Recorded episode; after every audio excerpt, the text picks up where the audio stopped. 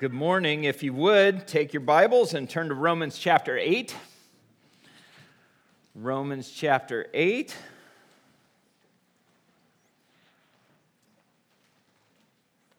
Now, last time we looked at Romans chapter 7 and learned that we have been freed from the law. We have died to the law.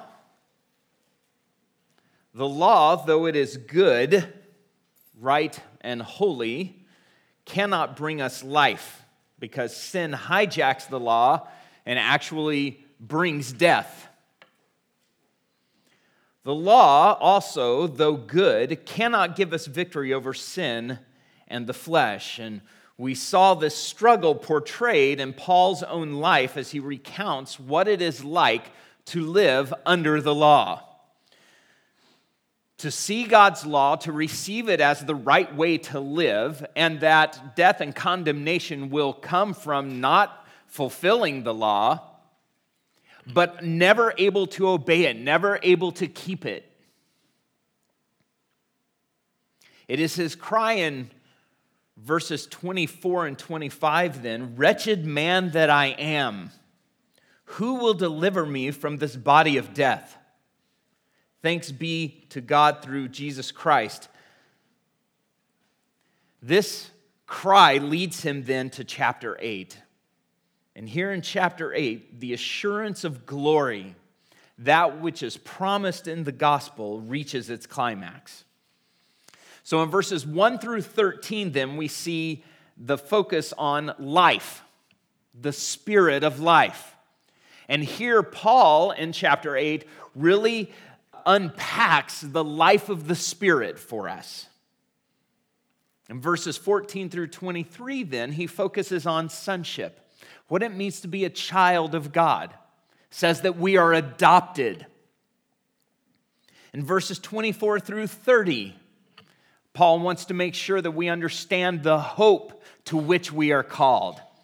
Not hope, again, as this faint possibility that something might happen, but a confidence in what God has promised. Confidence in glory. And then in verses 31 through 39, Paul lays out for us ultimate triumph, the ultimate triumph of the Christian through him who has loved us. So, if you would then look at Romans chapter 1, we begin today in verse 1. There is therefore now no condemnation for those who are in Christ Jesus. For the law of the Spirit of life has set you free in Christ Jesus from the law of sin and death. For God has done what the law, weakened by the flesh, could not do by sending his own Son in the likeness of sinful flesh, and for sin, he condemned sin in the flesh, in order that the righteous requirement of the law might be fulfilled in us who walk not according to the flesh, but according to the Spirit. For those who live according to the flesh set their minds on the things of the flesh, but those who live according to the Spirit set their minds on the things of the Spirit. For to set the mind on the flesh is death, but to set the mind on the Spirit is life and peace. For the mind that is set on the flesh is hostile to God, for it does not submit to God's law. Indeed, it cannot. Those who are in the flesh cannot please God. You, however, are not in the flesh, but in the Spirit, if in fact the Spirit of God dwells in you. Anyone who does not have the Spirit of Christ does not belong to him. But if Christ is in you, although the body is dead because of sin, the Spirit is life because of righteousness. If the spirit of him who raised Jesus from the dead dwells in you, he who raised Christ Jesus from the dead will also give life to your mortal bodies through his spirit who dwells in you. So then, brothers, we are debtors not to the flesh, to live according to the flesh. For if you live according to the flesh, you will die. But if by the Spirit you put to death the deeds of the body, you will live. Let's pray. Lord, once again, we ask your blessing on us as we come to your word. And I ask that you would transcend in your word and in the work in your people, that you would transcend my own words and my own capacities and incapacities. That despite my own uh, limitations and failures, Lord, that you would work in the hearts of your people, that you would open them, and that you would help them to see the riches that are in these verses. In your name we pray. Amen.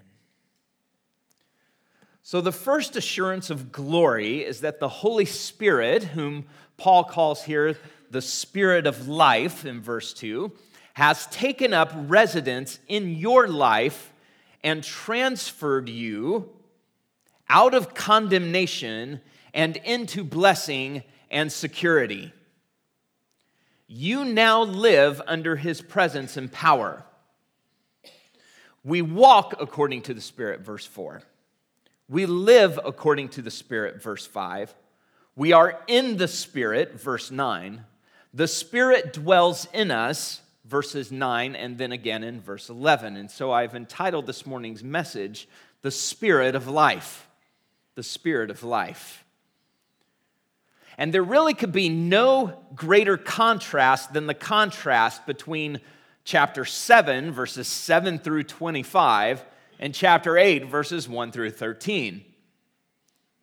And if you will lay hold of what Romans 8 says, it will radically change your life. And I want to give you then three life giving works of the Holy Spirit in your life. Three life giving works that the Holy Spirit, the Spirit of life, is doing in your life. Number one, the Holy Spirit liberates you from condemnation. The Holy Spirit liberates you from condemnation, verses 1 through 8. There is now no condemnation for those who are in Christ Jesus.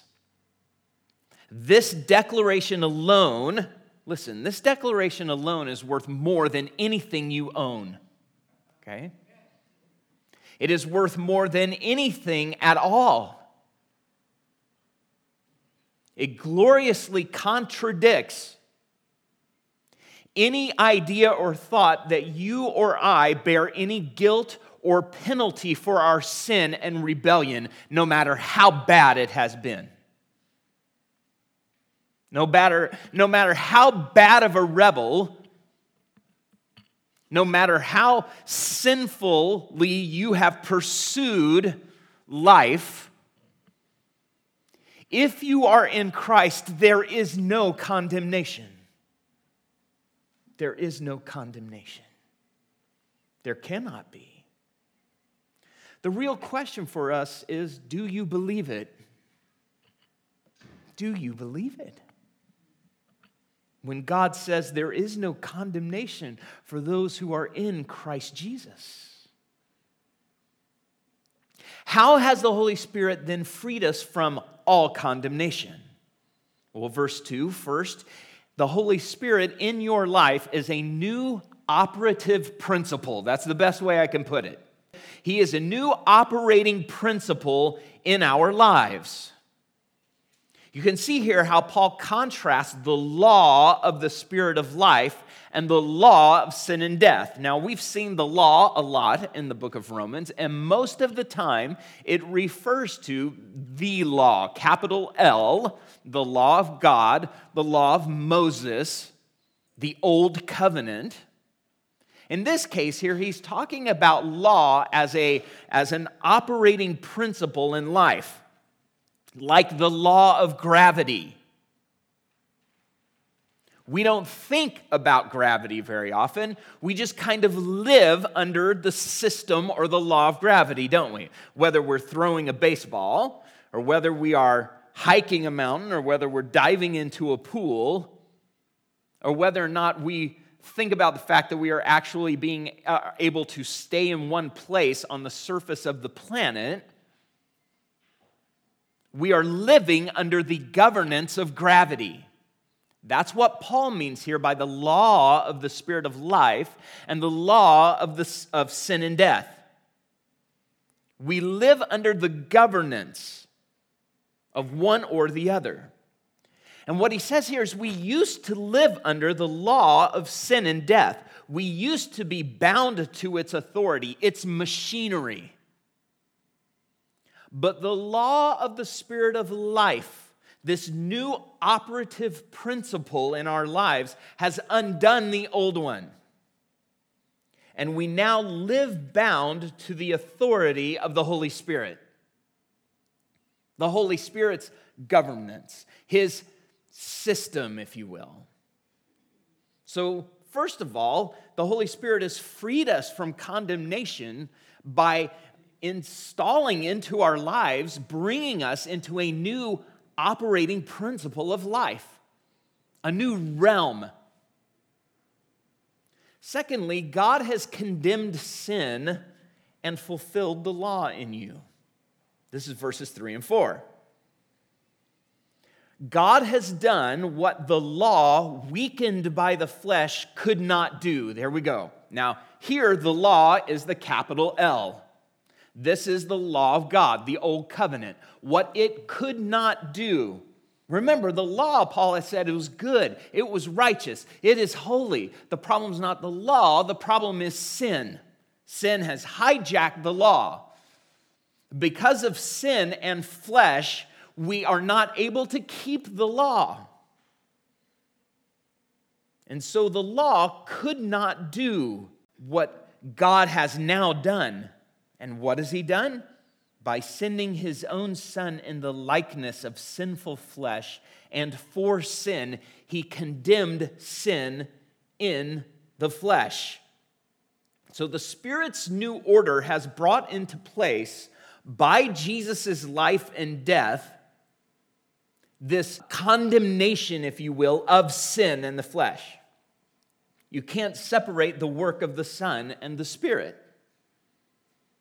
And Paul is using a play on words by sending Jesus in the likeness of sinful flesh, in other words, in the likeness of sinful human beings, to die for sin. That is, to die as a substitute sacrifice to deal with sin. He has sent Jesus in the likeness of sinful flesh to die as a substitute sacrifice for sin. By doing that, God condemned sin in the flesh. In other words, he executed judgment on sin and the flesh. He sentenced, in Jesus' atoning death, he sentenced them to destruction. So you see, sin no longer sets the terms. We don't live under that operating principle, the law of sin and death. So, sin's system, then, its principles operation are undone. And the law, the old covenant, which is holy and righteous and good, isn't set aside or nullified.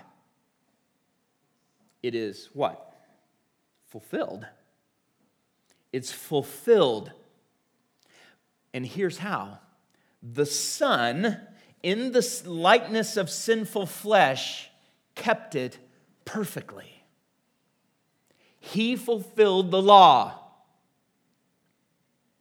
And you are now in Him. You are in Christ. That is how the law is fulfilled in us. We could never accomplish or fulfill the law. The only way to do that was to die, and to die united to Christ in his death and resurrection. Jesus' perfect life fulfilled the law, and you, by being in Christ, the law has been fulfilled in you. You see the wonder and the depths of God's mind. How God maintains his own holiness, his own perfection, his own anger and wrath against sin, and still can save sinners and rebels without ever violating his own holiness or his own law, his own word. It was kept, it was fulfilled. Jesus' perfect obedience, watch, is transferred to you. But verse 4 makes it clear the requirement of the law is fulfilled only in those who walk according to the Spirit, because only those walking according to the Spirit are those who are in Christ. Now, often we think of our Christian lives as I'm either walking in the Spirit or I'm walking in the flesh as a Christian. We may use that terminology, but that does not fit the terminology as Paul uses it in Romans chapter 8. If you are a Christian, then you are walking in the Spirit.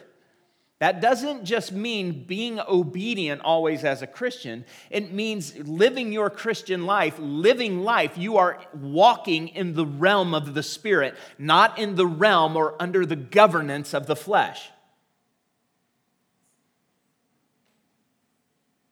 And verse 5 and following then explains why this has to be the incompatibility of the flesh and the spirit.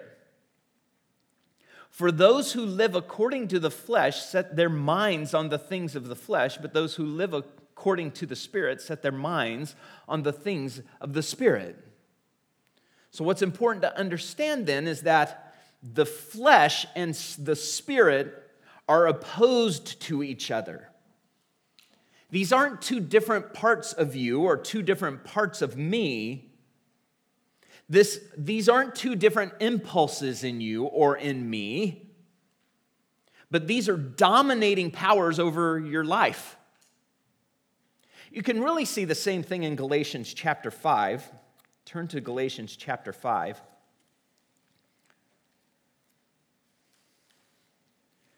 Paul uses a lot of the same terminology here. And you will see it. Galatians chapter 5, beginning in verse 16.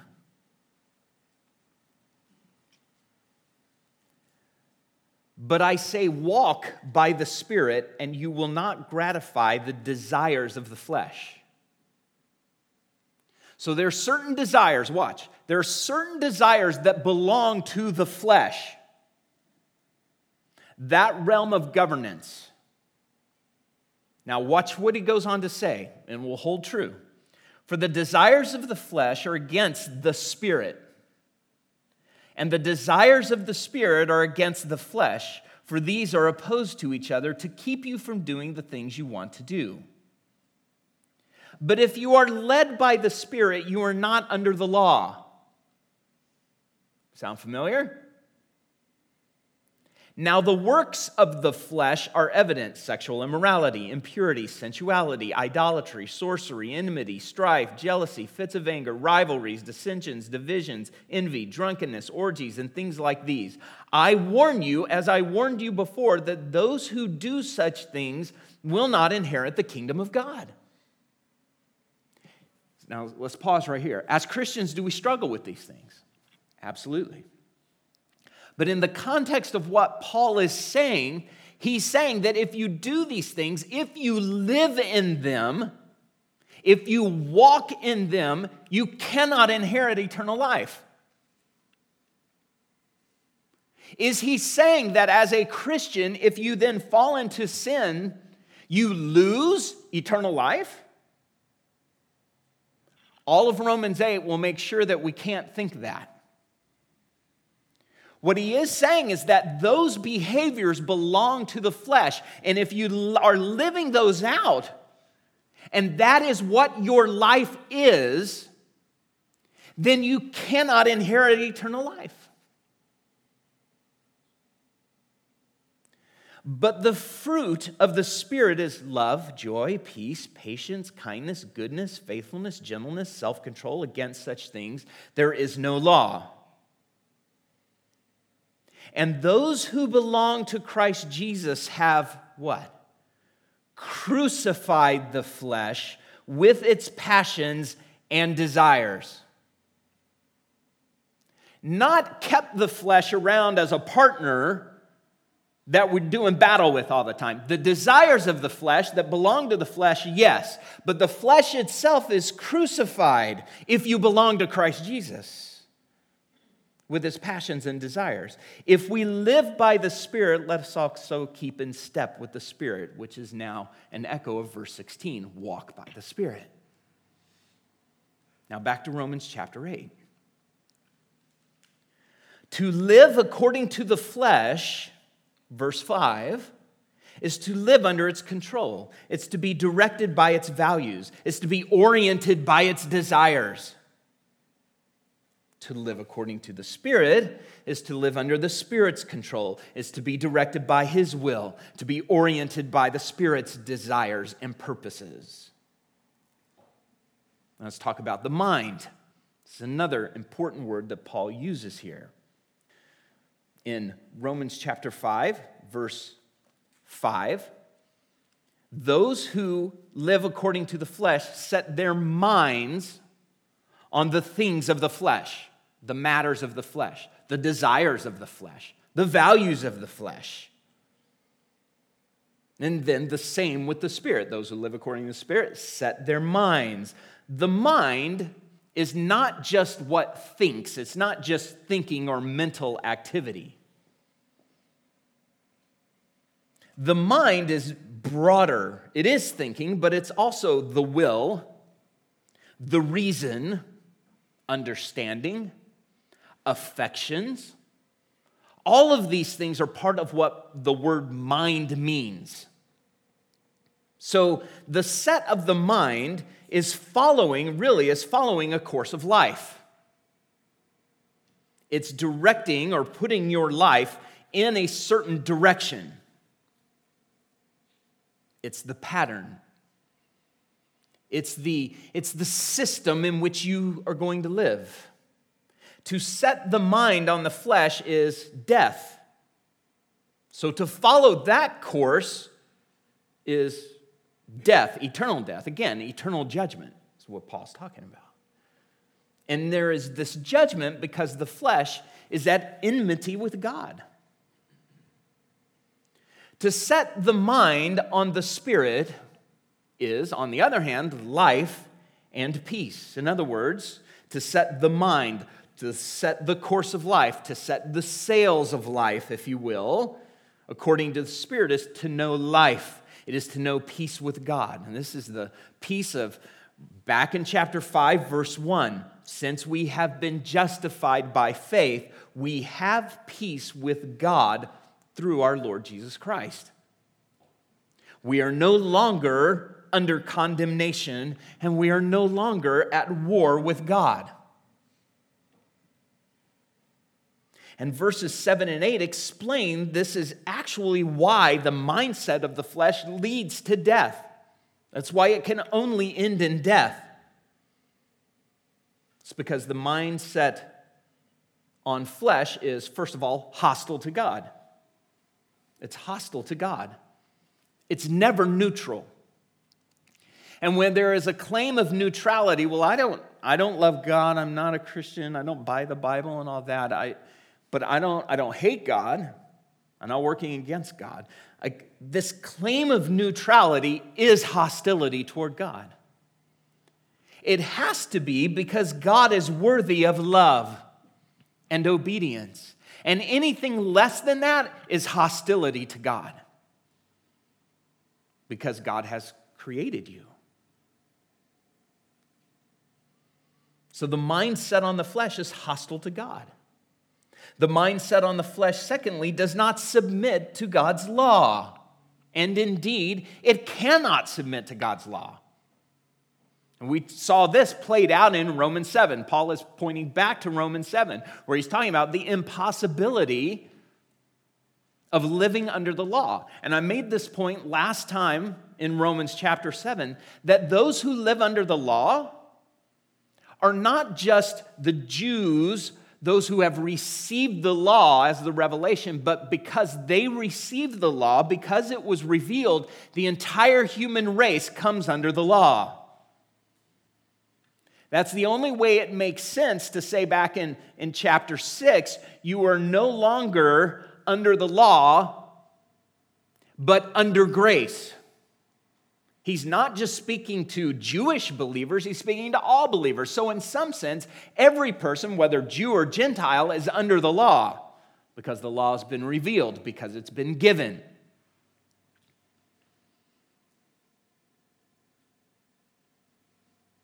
And so, the mindset on flesh cannot submit to the law. You might say that that statement is a summary of Romans chapter 7, verses 14 through 25. That is the mind set on the flesh, unable to submit to God's law. It cannot submit to God's law. And thirdly, a mind set on the flesh cannot please God, cannot please Him.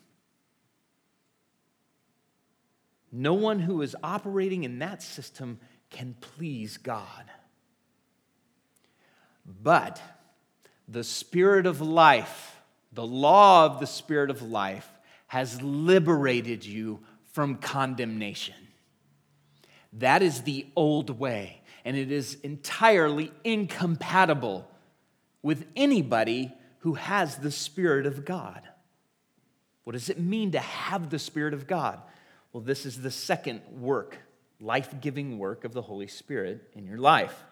The Holy Spirit dwells in you. The Holy Spirit dwells in you, verses 9 through 11. You, however, are not in the flesh, but in the Spirit, if in fact the Spirit of God dwells in you. And that word if is another one of these examples where it's not a, a possibility. He's saying, as the Spirit of God. If the Spirit of God dwells in you, and He does, you are not in the flesh but in the Spirit. You can't be in both. You cannot be in both at the same time. To be in the flesh, then, is to be in the realm of the flesh, the old condition of sin and death. You are not in the flesh, but you are in the Spirit if the Spirit of God dwells in you. So, you can't be in the Spirit you dwell, and the flesh, you dwell in one or the other.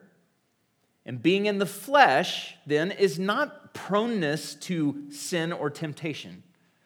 That might be following the desires of the flesh, Galatians chapter 5, but here in the flesh is a position. Paul is speaking in terms of position, where you are. And the Spirit dwelling in you, the Spirit of Christ, he says, if he doesn't, then you don't belong to Christ. You don't belong to him. Now, Paul uses two images here. He talks about us being in the Spirit, and he talks about the Spirit dwelling within us. What's the difference between these two? Or is there one? Well, I think it's just a matter of what Paul is picturing. If when he says that you live in the Spirit, that we are in the Spirit, he is picturing us living in that realm where the Holy Spirit reigns and guides and provides and comforts and secures. And when he says that the Spirit is dwelling in us, he is picturing the Holy Spirit entering into our lives and taking control of our lives. So they're two just different, and they're almost interchangeable. But there, he's just picturing both. But listen, both are completely true from the moment you became a Christian. You don't ever get more of the Holy Spirit. You are never in need of more of the Holy Spirit. Growing in your relationship to the Holy Spirit, yes. Understanding who the Holy Spirit is and who you are in Him and Him in you, yes. But you don't ever need more of the Spirit, a greater experience or understanding of the Spirit, yes. And there'll be times in your Christian life where you know that. But you don't ever get more of Him, and you don't ever lose Him. He has taken up residence in your life. Verse 10 If Christ is in you, although the body is dead because of sin, the spirit is life because of righteousness. So the Spirit then living within you, taking up residence in you, is also a guarantee. Because if Christ is in you, again, as Christ is in you, although the body is dead because of sin,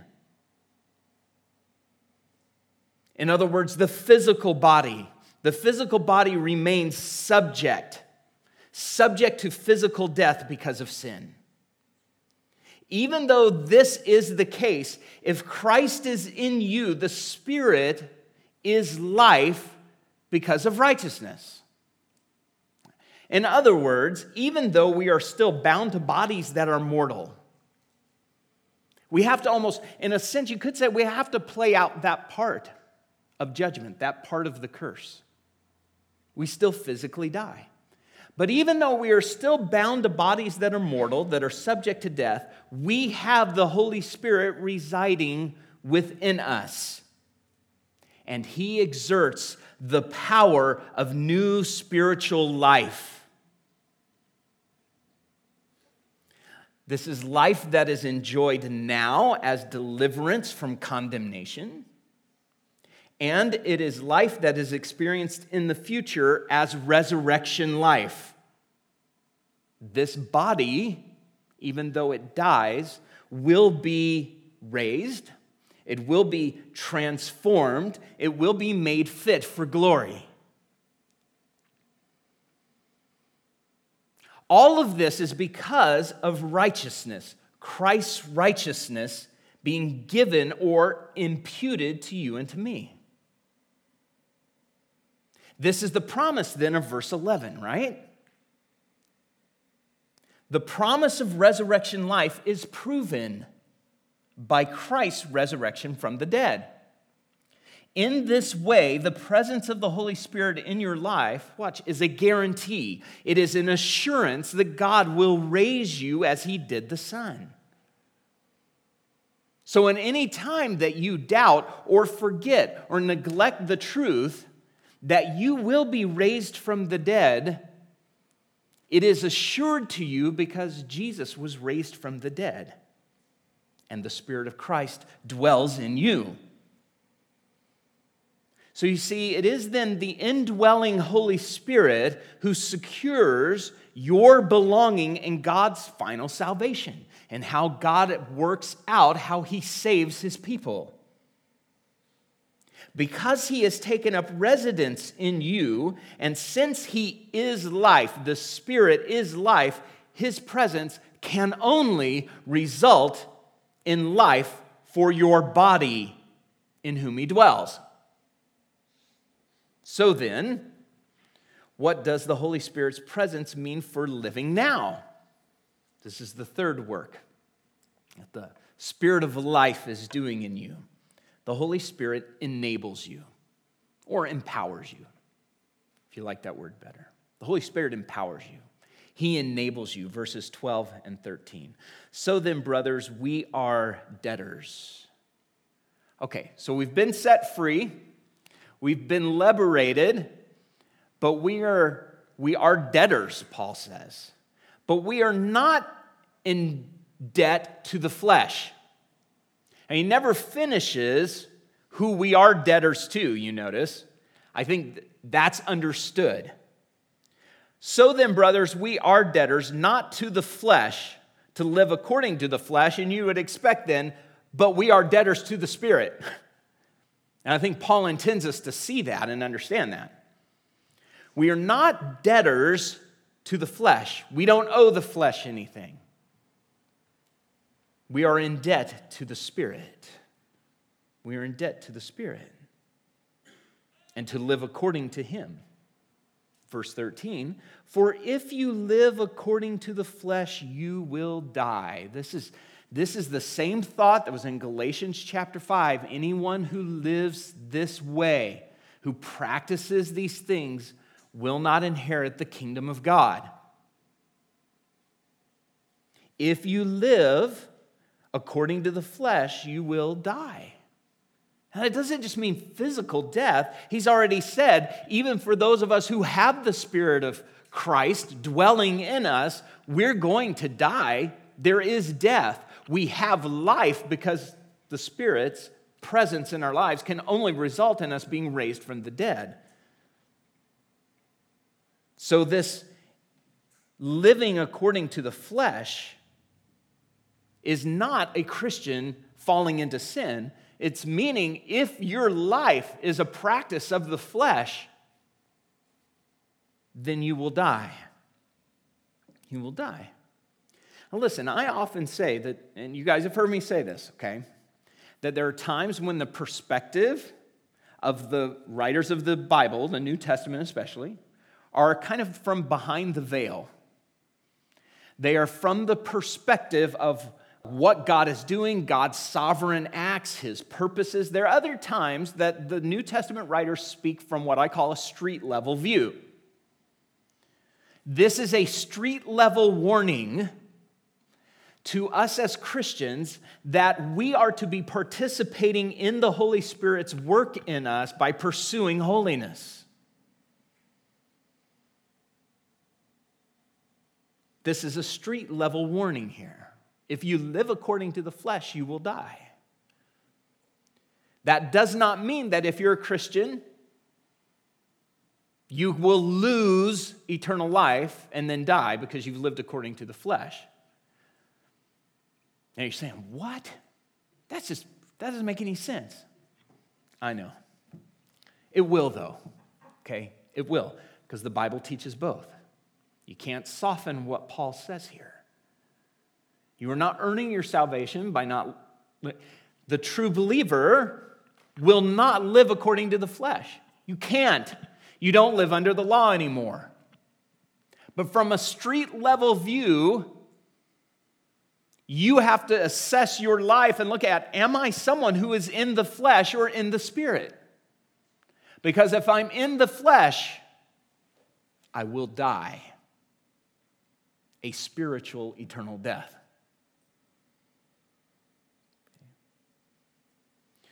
Paul says then, the alternative, verse 13, but if by the Spirit you put to death the deeds of the body, you will live, for all who are led by the Spirit of God are sons of God.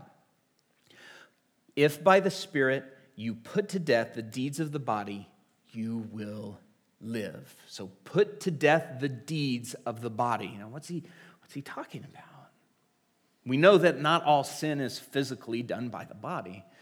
He's saying that our body, our lives that are lived through our bodies, are vehicles for the flesh. The body is a vehicle for the flesh if you're in the flesh. We are to put to death the deeds of the body because that's the vehicle for the flesh. It's no different than Galatians chapter 5. You have crucified sin and the flesh. You are to put to death. But this is a call for active, ongoing participation in the pursuit of holiness by putting to death the deeds of the body, by putting to death sin. In the words of the English Puritan John Owen, do you mortify? Do you make it your daily work? Be always at it whilst you live. That's how they talked about then. Whilst. Whilst you live. Cease not a day from this work. Be killing sin, or it will be killing you. He was right. And that's exactly what Paul is saying here. You be killing sin, or it will be killing you.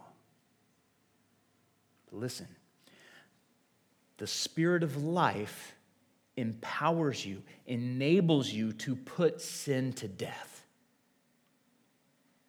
It's not all on you. In fact, it can't be. Holiness, watch, holiness is not gained by our own effort, our own resources. It can't be. That's moralism. But by the same by the same truth, the holiness that God requires is not gained without our participation. So, the idea that all we have to do as Christians is surrender. Now, if by surrender we mean obey, yes, no longer my own boss, no longer my own master. But if by surrender we just mean I'm just letting go and letting God, that is not a biblical formulation for holy living. And there are a lot of popular devotionals, some classics, that espouse that kind of sanctification, that way of living life. We do not just let go and let God. The entirety of the New Testament stands against it. This is one place. We are to put to death the deeds of the body. We're to put sin to death. How? By the Spirit. That's what he says. If by the Spirit you put to death the deeds of the body, you will live. You will live. So, again, there is this call for active participation. We, as the people of God, are to pursue holiness. We are to be alert to sin in our lives. And the presence of the Spirit in our lives gives us every motivation and every hope for doing just that. It makes the impossible possible. In fact, it makes it necessary and inevitable if you are in Christ and the Spirit of Christ dwells in you. Lord, may you take your word today and move us, your people, toward greater holiness not because we must perform and achieve, but because we already live in the Spirit, and the law of the Spirit of life has liberated us from the law of sin and death. And Holy Spirit, you have come to take up residence in every one of your people. Lord, help us to grasp this Lord, give us energy to put sin to death because of it. We know, Lord, that you go before us. We know, Holy Spirit, that you will not abandon the work that you have begun. And so we give you praise, and we know that there is glory ahead. In your name we pray. Amen.